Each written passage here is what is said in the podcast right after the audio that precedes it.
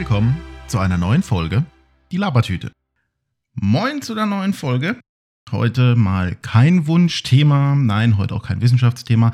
Auch wenn mir zwei Leute geschrieben haben und ich finde das ja beachtlich, dass es wirklich Leute gibt, die mir schreiben. Ja, also ich bin da wirklich happy drüber, weil Interaktion mit euch ist ja jetzt nicht wirklich unwichtig und das ist mir auch echt ein Anliegen, dass das hier so ein bisschen ein interaktiver Podcast ist. Ja, es soll bei der Labertüte nicht nur darum gehen, dass ich euch da ein paar vom Pferd verzapfe, ähm, sondern auch durchaus einen Mehrwert haben, indem ihr Themen vorschlagt. Und einer der Vorschläge war, hey, uns haben die ersten zwei Folgen so gut gefallen mit den wissenschaftlichen Themen, ähm, wo es um die Verschwörungsmythen ging. Ähm, macht doch wieder mehr Wissenschaftsthemen. Es war jetzt in der letzten Zeit viel Real Talk. Ja, Wissenschaftsthemen wird es wieder geben, gar keine Frage. Ähm, ist ja auch eins meiner Steckenpferde und was, was ich sehr, sehr gerne mache. Ähm, aber heute mal ein bisschen was Persönliches. Ich habe ja, wie einige möglicherweise wissen und gerade die, die jetzt auf meinem YouTube-Kanal zuschauen, äh, vor knapp einem Jahr wieder mit dem Fotografieren begonnen und ich möchte euch heute mal so einen kleinen Abriss äh, darüber geben, wie bin ich denn überhaupt zum Fotografieren gekommen. Ähm, noch kleine zusätzliche Anmerkungen in eigener Sache. Äh, ich habe mir jetzt mittlerweile was bezüglich dem Sendeplan für den Podcast, da es ihn jetzt auch als Videopodcast gibt, überlegt. Weil beides parallel an einem Tag funktioniert nicht. Ich habe das jetzt beim letzten Mal gesehen, dass der Aufwand doch relativ groß ist, dann das Videomaterial dementsprechend aufzubereiten und mit der, mit der fertigen äh, Podcast-Tonspur zu versehen. Und dementsprechend ist für die Labertüte der Ablauf ab sofort, ab der heutigen Folge wie folgt. Alle 14 Tage gibt es eine neue Audiofolge. Und wenn diese veröffentlicht ist, gibt es eine Woche später das Ganze dann noch als Videopodcast auf meinem YouTube-Kanal The For Real Ben. Das heißt, für die, die mich weiter als Audiopodcast, als reinen Audiopodcast hören möchten, ist das überhaupt kein Problem. Alle 14 Tage ab dem heutigen Datum. Es kann sich natürlich mal um einen Tag nach vorne oder nach hinten verschieben, aber es wird so einen 14-Tage-Zyklus ähm, geben. Und dasselbe gilt dann halt um eine Woche nach hinten versetzt dann auch für den dazugehörigen Videopodcast. So, wie bin ich zur Fotografie gekommen? Fangen wir mal beim kleinen Ben an. Äh, ich habe mit äh, fünf oder sechs von meiner Tante eine Kamera bekommen, so eine Kinderkamera, an der man nichts einstellen konnte. Die hatte einen Sucher und da ging Analogfilm äh, rein. Ähm, und dann war halt einfach durchgucken und abdrücken. Mehr war da nicht. Das war aber so das, womit ich dann mit Fotografie so die, erste, die ersten Berührungspunkte hatte. Und ähm, ich habe mit der fotografiert, bis ich so 10, 11 war. Ähm, dann habe ich irgendwann das Interesse dran verloren und wie das halt so ist als Kind, man ist es alles interessant. Also ich habe allen möglichen Scheiß fotografiert. Ich habe irgendwo ähm, sogar noch äh, Bilder rumfahren in irgendeinem Umzugskarton im Keller aus der Zeit. Ich habe wirklich alles fotografiert. Ja. Blumen, Pflastersteine, Freunde von mir, äh, irgendwelche Sachen zu Hause. Ich habe ein Foto gemacht von unserem Fenstergriff. Also ich habe wirklich alles fotografiert, was mir irgendwie vor die Flinte gelaufen ist. Ähm, natürlich klarerweise ohne Sinn und Verstand. Ähm, als äh, Kind hast du keine Ahnung von der Drittelregel, vom goldenen Schnitt, äh, von ISO-Blende und Verschlusszeiten und was weiß ich nicht noch alles. Ähm, da hältst du drauf und drückst ab. Man sagt mal, ganz davon ab, dass bei der Kamera sowieso nicht möglich gewesen wäre, irgendwie die Blende oder Verschlusszeit zu beeinflussen. Dann hatte ich die Fotografie eine ganze Zeit lang sein lassen und ich hatte das irgendwie nie so wirklich auf dem Schirm, dass mein Vater sehr, sehr lange verhältnismäßig auf hohem Niveau fotografiert hatte. Äh, das ist mir dann erst wieder aufgefallen, als wir einen für die Verhältnisse in unserem Bekanntenkreis sehr exotischen Urlaub geplant hatten. Ich muss dazu sagen, wir waren die Jahre davor. Wenn wir im Urlaub waren, dann meistens in äh, Südostspanien. Ähm, also die Ecke da, so wer das kennt, äh, La Manga del Mar Menor. Und das war so das weiteste, was ich bis dato von zu Hause weg war. Und dann war es Anfang der 2000er, als äh, meine äh, Mutter sich mal Reisekataloge geholt hatte für Ostafrika. Ja, also äh, Kenia, Tansania, so die Ecke. Und den Urlaub hatten wir dann auch gemacht und da packte mein Vater dann seine Fotoausrüstung wieder aus für die ganzen Fotonerds. Ich kenne die Marke seiner zwei Kameras noch. Ich habe aber leider keine Ahnung, welche Modelle das sind. Ich bin mir aber recht sicher, dass er die Ende 70er, Anfang 80er gekauft hat. Ähm, und zwar hatte er eine Minolta und eine Yashica. Und die hatte er dann halt wieder rausgekramt, äh, Filme besorgt und alles drum und dran, weil klar war, wir gehen natürlich auch auf Safari. Und ähm, da hatte mein Vater dann wirklich mehrere Filme vollgeballert.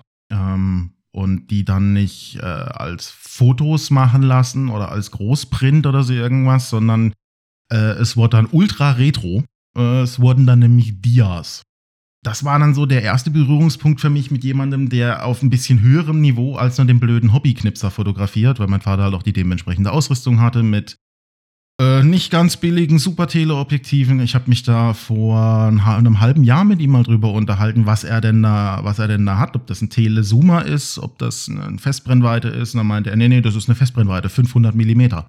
Ähm, und wer die Preise kennt von Festbrennweiten, 500 Millimeter noch aus der Analogzeit, der weiß, was da an Kohle rumgelaufen ist. Die Dinger sind nicht billig. Die sind auch heute nicht billig, aber die waren früher schon nicht wirklich, äh, wirklich günstig zu bekommen. Ähm, und dementsprechend hatte er für sich da den Anspruch, das muss, muss schon was hermachen. Und die Bilder sind halt auch wirklich gut. Nur hatte er halt, wie gesagt, wir reden hier von Anfang der 2000er, immer nur analog fotografiert. Und da war halt dann auch dementsprechend der Ausschuss dabei. Und das war so der Punkt, wo ich dann gesagt habe, nee, äh, wenn ich irgendwann wieder was mit Fotografieren mache, dann definitiv nicht mehr analog, weil das ist für mich Geldverschwendung, weil ich kann, konnte mich dann zurückbesinnen ähm, dass ich in der Zeit, äh, als ich mit meiner Kinderkamera fotografiert hatte, ich habe halt alles an meinem, an meinem spärlichen Taschengeld äh, darin investiert, dann bei uns in die äh, örtliche Drogerie zu rennen. Zu dem Zeitpunkt gab es bei uns im Stadtteil noch nichts wie DM, Rossmann oder irgendwie sowas, äh, wo man äh, Film hätte hinbringen können zum Entwickeln. Das war bei uns eine kleine, äh, eine kleine Drogeriefiliale mit einem angeschlossenen Reformhaus. Und äh, die hatten halt auch ähm, Fotografen beschäftigt und da konnte man dann seine äh, Filmrollen hinbringen zum Entwickeln lassen und ich habe da halt mein ganzes Taschengeld rein verballert. Also ich habe alles fotografiert, was mir irgendwie vor die Flinte kam. Äh, lange Rede, kurzer Unsinn. Ich habe mir dann äh, daraufhin überlegt, hey, das ist doch interessant, das kannst du mal wieder machen. Der Gedanke kam ja schon vor der Reise. Wir hatten bei uns im Haus ein älteres Ehepaar wohnen. Ähm, der Mann war zu den aktiven Bundeswehrzeiten meines Vaters sein äh, Spieß und ähm, war im äh, NABU, im Ortsverband in Freiburg, äh, tätig und ich glaube eine ganze Zeit lang sogar stellvertretender Vorsitzender oder sogar Vorsitzender. Und der ist jeden Morgen, ist der, hat er sich aufs Fahrrad geschwungen und ist, ist abgedampft und äh, hat halt Tiere fotografiert, vorrangig Zugvögel. Vögel waren sein Steckenpferd und dann hatte seine Frau das mitbekommen, dass wir uns wohl für Ostafrika interessieren und hatten uns dann äh, eingeladen zu einem Dia-Abend und haben uns dann halt mitgeteilt, ja, wir gehen seit 16 Jahren jedes Jahr für mehrere Wochen darunter, weil mein Mann halt im Auftrag des Naturschutzbundes ähm, Zugvögel fotografiert, äh, die von Mitteleuropa äh, zum Überwintern nach Ostafrika ziehen, Kenia, Tansania und hatte uns da halt einiges gezeigt und man hatte uns dann auch einiges erklärt und ich fand die Bilder unfassbar beeindruckend und das ist auch irgendwie für mich jetzt so in der Retrospektive, wenn ich gerade drüber rede, der Auslöser, warum ich mh, hm, vorrangig Naturfotografie und Tierfotografie betreibe, weil mich das einfach mehr reizt wie Menschen. Ich finde Menschen fotografieren totlangweilig. Das liegt daran, ich kann bei einem Tier nie hundertprozentig einschätzen, was es macht. Ich kann nur anhand des Verhaltens erahnen, was möglicherweise als nächstes dann passiert. Ich habe aber nicht die Möglichkeit, ein Tier zu beeinflussen, uns dazu zu bringen, etwas zu tun, was ich will. Ja, ich kann natürlich einen Vogel über Wochen anfüttern, dass der auf einem ganz bestimmten Ast sitzt. Aber ich kann nicht zu dem Vogel sagen, hey, guck jetzt mal in die Kamera und lächel mal und, ne? Also ich bin, ich, ich fotografiere halt lieber Tiere. Gesagt, äh, wieder Sprung zurück. Wir hatten dann diesen Urlaub gemacht und mein Vater hat das als Dias entwickeln lassen. Und dann hatten wir dann auch einen Dia-Abend mit Familie und Freunden gemacht und hatten uns dann auch bei den Nachbarn revanchiert, indem wir dann ihnen unsere Bilder gezeigt hatten, ähm, die in unserem Urlaub entstanden sind äh, auf Safari. Und das war so der Punkt, wo ich dann festgestellt habe, hey, das will ich irgendwie auch wieder machen. Da habe ich irgendwie, irgendwie habe ich da Bock drauf. Und ich habe dann, ohne dass meine Eltern das großartig mitbekommen haben, ja eine gebrauchte Kamera bei eBay besorgt. Da war ich, oh Gott, 15 müsste ich, ja, 15 müsste ich gewesen sein. Ähm, das haben meine Eltern großartig gar nicht mitbekommen. Das war eine, auch eine Canon, ähm, eine digitale. Ich müsste jetzt noch mal raussuchen, welche das genau war. Es war auf jeden Fall ein Einsteigermodell, jetzt auch nicht unbedingt der Hammer. Äh, aber ich hatte da halt die Möglichkeit, äh, ISO ähm, einzustellen, die Belichtungszeit einzustellen, die Blende einzustellen und ich habe das Teil geschossen für, ich glaube, 150 oder 200 und die war schon ziemlich durch und ja, für das, was ich gemacht habe und um wieder ein bisschen reinzukommen, hat's gereicht. Und ich hatte die dann auch eine ganze Zeit lang immer relativ oft überall dabei ähm, und hatte das dann irgendwann so mit, mit, mit 18 wieder aus den Augen verloren. Hab dann auch mal von einem Kumpel die Frage gekriegt, äh, hey, jetzt dann nach der Schule, machst du dann eine Ausbildung zum Fotografen, weil du hast ja immer eine Kamera dabei. Und mir war aber damals schon irgendwie klar, nee, also ich glaube kaum, dass ich mir das vorstellen kann, weil für mich war Fotografie äh, als Beruf damals irgendwie darauf beschränkt, ähm, ja, den ganzen Tag im Fotostudio zu sitzen, Passfotos oder Porträtfotos äh, von den Leuten zu machen und das wollte ich nicht. Das fand ich viel zu uninteressant. Ich habe mir dann auch immer gedacht, ja, wenn man dann in so Hochglanzmagazinen wie National Geographic oder so dann halt diese geilen Landschafts- oder Tierfotos sieht, habe ich mir gedacht, boah, das ist ein Niveau, das kannst du nicht, das, das erreichst du nicht. Da musst du garantiert doch irgendwie äh, Fotografie studiert haben und dann brauchst du schweineteure Ausrüstung und das geht garantiert ja alles auf eigene Kappe und dann brauchst du mindestens 15, 20 Jahre Erfahrung, bis dann irgendwann mal von dir ein Print in so einem Magazin landet.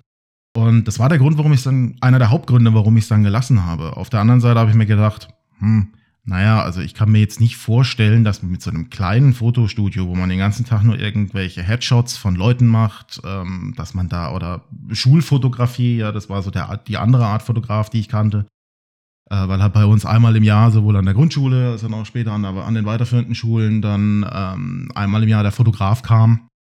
Das war noch die Zeit, da war das noch obligatorisch das war halt irgendwie was, das konnte ich mir nicht vorstellen, dass man damit genug Geld verdienen kann, um damit vernünftig zu leben. Und in dem Zeitraum war halt meine Einstellung noch so, äh, vernünftig leben heißt für mich, ich möchte irgendwann ein Haus haben, ich bin dann verheiratet, ich habe definitiv mehr wie ein, zwei Kinder. Äh, und dementsprechend, man hat ja in dem Alter noch nicht wirklich eine Ahnung von der Relation von Kohle. Äh, war ich dann der Meinung, ja, also so 8.000, 9.000 jeden Monat müsste man dann da ja schon problemlos verdienen und ich kann mir nicht vorstellen, dass das als Fotograf funktioniert. Dann hatte eine Klassenkameradin von mir die Ausbildung zur Fotografin angefangen. Ähm, die ist mittlerweile, glaube ich, nee, ich bin mir sogar sicher, die hat, die hat mittlerweile ihren Meister. Und die hatte auch schon während der Ausbildung gesagt, das ist schon ein hartes Geschäft und das äh, hat sie auch erst in der Ausbildung irgendwie realisiert, aber sie kam dann damit zur Rand, dass man halt als ausgebildeter Fotograf, wenn man als Fotograf arbeitet, halt gute drei Viertel seines Berufes nicht fotografiert, sondern nur mit administrativem Zeug beschäftigt ist. Kundenakquise, wenn man in einem größeren äh, Geschäft arbeitet, äh, Kundengespräche, um den, was weiß ich, Bilderrahmen zu verkaufen, den Fotodrucker, um die Bilder selber zu entwickeln, zu erklären, äh, Buchhaltung, Rechnung schreiben, äh, Internetseite pflegen und so weiter und so fort. Und da war mir dann klar, nee, das will ich nicht, das mache ich nicht, das muss, nicht, muss ich nicht haben. Und dann war es eine ganze Zeit lang im dem Thema Fotografie bei mir sehr, sehr ruhig. Ne, ich habe dann immer drauf geachtet, also irgendwie hat es mich immer begleitet, weil ich dann bei meinen Handys äh, immer drauf geachtet habe, dass die eine vernünftige Kamera haben. Also ich kann mich noch erinnern, äh, ich war damals der Einzige in meinem Freundeskreis, der ein Handy von Sony Ericsson hatte, weil das das erste Handy war, was ähm, ein äh, Objektiv, also beziehungsweise Glas von äh, von Zeiss hatte. Und weil die Bilder halt definitiv zu dem Zeitpunkt, wir sind so zeitlich Mitte der 2000er Jahre, äh, einfach qualitativ besser waren. Wenn ich mir die heute angucke, die haben eine Auflösung wie eine, äh, wie eine Streichholzschachtel. Ja, also das ist im, im Vergleich zu heute ist das total grausam, na, wenn ich mir das so angucke damals war das das Beste, was du an Fotos mit einem Handy machen konntest. Und ich kann mich noch erinnern, dass die Leute davon immer beeindruckt waren, boah, die Bilder sind ja grandios. Ich habe da immer drauf geachtet, ein Handy zu haben, was halt eine gute Kamera hat. Und äh, dementsprechend rückte dann für mich, dass ich brauche wieder eine Spiegelreflexkamera ganz weit nach hinten. Ich hatte ja ein Handy. Ne? Man hielt sich ja dann damals für den Superhelden, weil jetzt kommen Handys und die bügeln den Kameramarkt sowieso tot. Das war ja auch eine Prophezeiung, die es da auch äh, aus, äh, aus der brancheninternen Ecke gab, ja, Kameras mit Wechselobjektiven, das ist nur noch was für die absoluten Profis. Ähm, die Mehrheit der Leute wird hochqualitative äh, und auch äh, printbare äh, Fotos ab sofort nur noch in Zukunft dann mit, mit äh, ihren Handys machen. Ähm, dem haben natürlich dann Firmen wie, wie, wie Apple äh, Vorschub geleistet, indem die Kameras immer besser geworden sind. Und sind wir mal ehrlich, ähm, wenn man jetzt nicht der Ultra-Pixel-Pieper ist und da extrem drauf achtet auf jeden einzelnen Pixel im Bild, dann ist es bei einem Foto, auf das ich nicht auf 100% reinzoome, oftmals je nachdem mit welcher DSLR oder DSLM ähm, ich das Foto gemacht habe, gar nicht mal so einfach zu erkennen, ob das jetzt mit einem Handy oder mit einer Kamera in Anführungszeichen gemacht wurde. Ich habe dann mh, hm, fünf iPhones mittlerweile durchgezogen und dann schon äh, Ende 2018 dann gemerkt, nee, also ich hätte dann schon wieder gerne eine richtige Kamera, weil ich kann halt einfach mehr einstellen. Ich habe mehr Kontrolle. Ich kann auch über die Objektive viel, viel, äh, viel, viel äh, variabler arbeiten. Ja, also 2018, das Handy, was ich damals hatte, war noch ein äh, 5S. Das hatte eine, eine Kamera hinten. Da war nichts mit, äh, ich habe wie jetzt beim 11 äh, Pro Max äh, die Wahl zwischen Ultraweitwinkel, Weitwinkel und Tele, sondern ich habe eine Kamera und dann ist rum und es ist eine Brennweite und äh, mehr ist halt nicht. Ähm, dann gab es zwar eine App, äh, mit der ich dann die Möglichkeit hatte, den, den ISO noch zu beeinflussen und mit der ich auch die Möglichkeit hatte, dann ein bisschen an der Verschlusszeit rumzuspielen, aber an der Blende geht halt nichts. Die ist feststehend, die war beim 5S, glaube ich, auf F1.8, F2, irgendwie sowas um den Dreh das ist dann halt irgendwie ein bisschen unbefriedigend. Ich habe dann rumexperimentiert mit, ähm, gibt es immer noch von diversen Herstellern für, für viele Handymodelle, muss ja kein iPhone sein, mit Aufsteckobjektiven, die man dann ans Handy klippt oder wo es eine Hülle für gibt, wo man die dann hinten in der Hülle verschrauben kann. Und da waren die Ergebnisse dann schon nicht schlecht, aber es ist halt nicht das, was man sich dann so vorstellt. Vor allen Dingen kam dann bei mir halt relativ schnell wieder der Wunsch auf, beziehungsweise kam dann relativ schnell der Wunsch auf, ähm, weil mir dann halt äh, die, die Urlaube der vergangenen Jahre dann in Ostafrika auf, äh, wieder eingefallen sind. Tiere fotografieren, das wäre eigentlich die Richtung, die ich gerne machen würde. Und das war dann halt auch der Auslöser dafür, wo ich dann festgestellt habe, nee, komm, da reicht halt mein Handy einfach nicht aus mal für ein blödes Porträt äh, oder für irgendeine Detailaufnahme von irgendeinem äh, Gegenstand oder mal ein Snapshot von Freunden oder bei einer Familienfeier, da ist das Handy in Ordnung.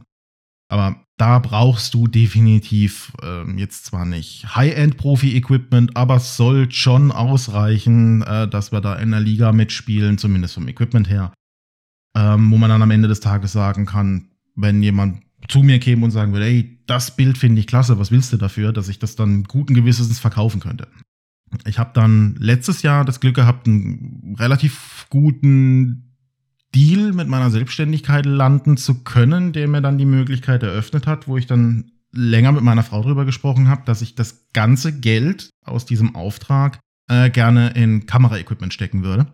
Äh, ich habe ja dann auch erklärt, warum und wir waren uns dann da verhältnismäßig zügig einig, dass sie gemeint hat, im Endeffekt ist das dein Geld, wenn das läuft jetzt eh außer der Reihe, wenn du dir dann davon äh, Kameraequipment kaufen willst und das wieder machen willst, dann ne? Äh, sie hatte halt Bedenken, ja, aber das verliert ja garantiert auch schnell an Wert. Hab ihr dann mal gezeigt, was man teilweise für bis für mehrere Jahre alte Objektive und Kamerabodies noch kriegen kann. Ähm, dann waren die Bedenken dann auch weg. Und hatte mir dann äh, letztes Jahr im Juni, ja, ist jetzt fast exakt äh, zwölf Monate her, ähm, hatte ich mir dann die EOS 80D geholt von Canon. Ich habe mir äh, die im Kit gekauft mit dem 18 bis 135 Millimeter.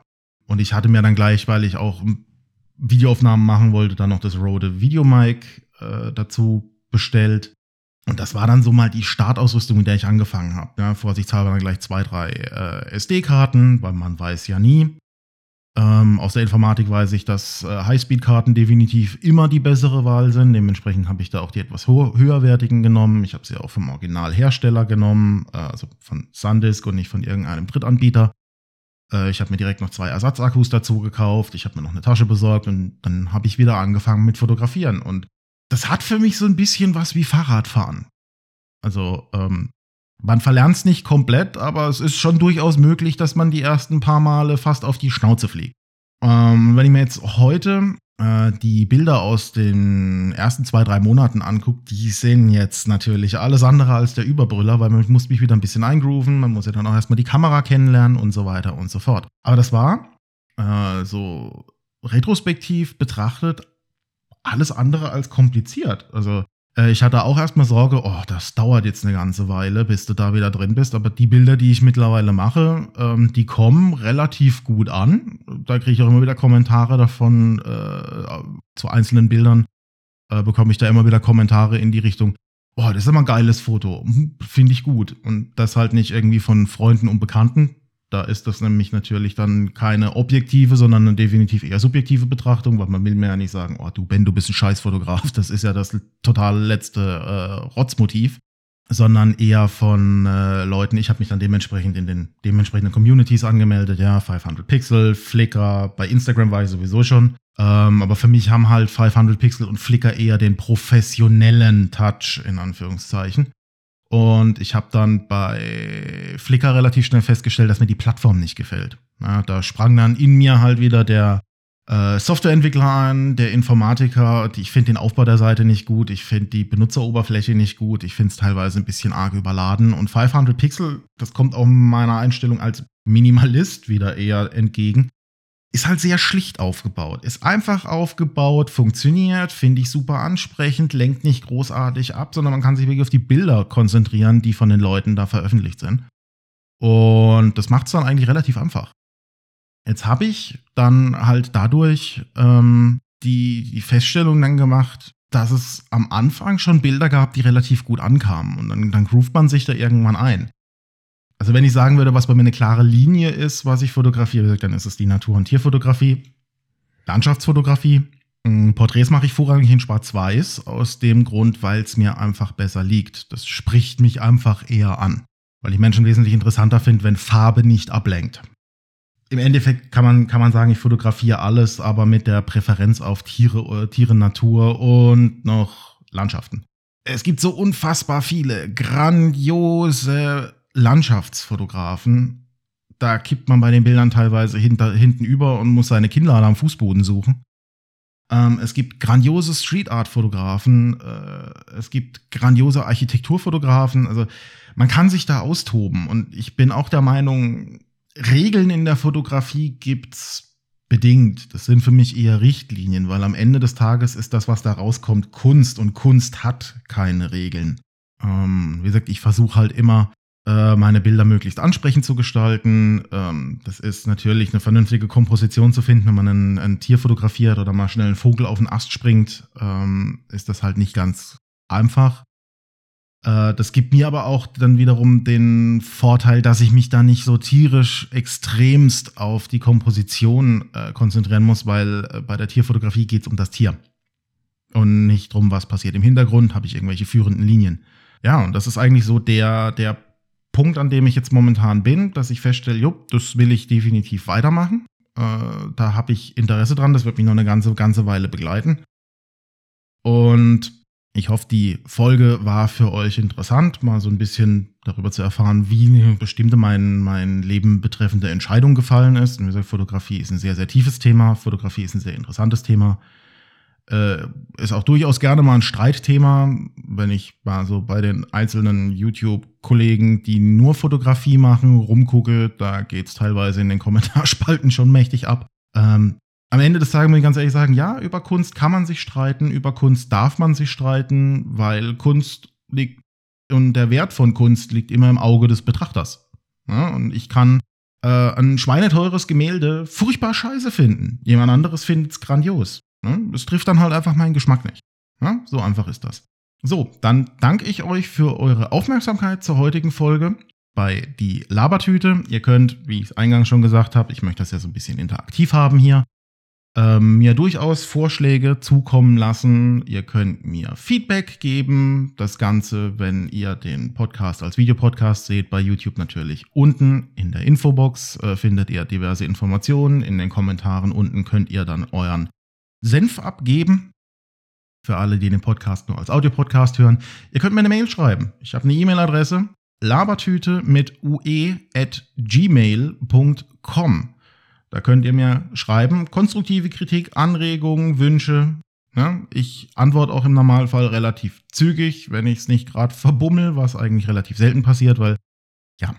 In dem Sinne, wir hören uns in 14 Tagen wieder. Ich werde die Tage auf Instagram mal wieder eine Umfrage starten, was denn an Themen gewünscht ist. Ansonsten, ich hab, wenn da nichts bei rumkäme, ich habe noch genug eigenes Zeug, ähm, worüber wir reden können. Wir hören uns in der nächsten Folge. Ich wünsche euch noch eine schöne Woche, kommt gut durch, bleibt sicher in der aktuellen Zeit, haltet euch an die äh, sinnvoll gesetzten Regeln und haltet die Infektionsschutzregeln ein. Wir hören uns. Bis bald. Ciao.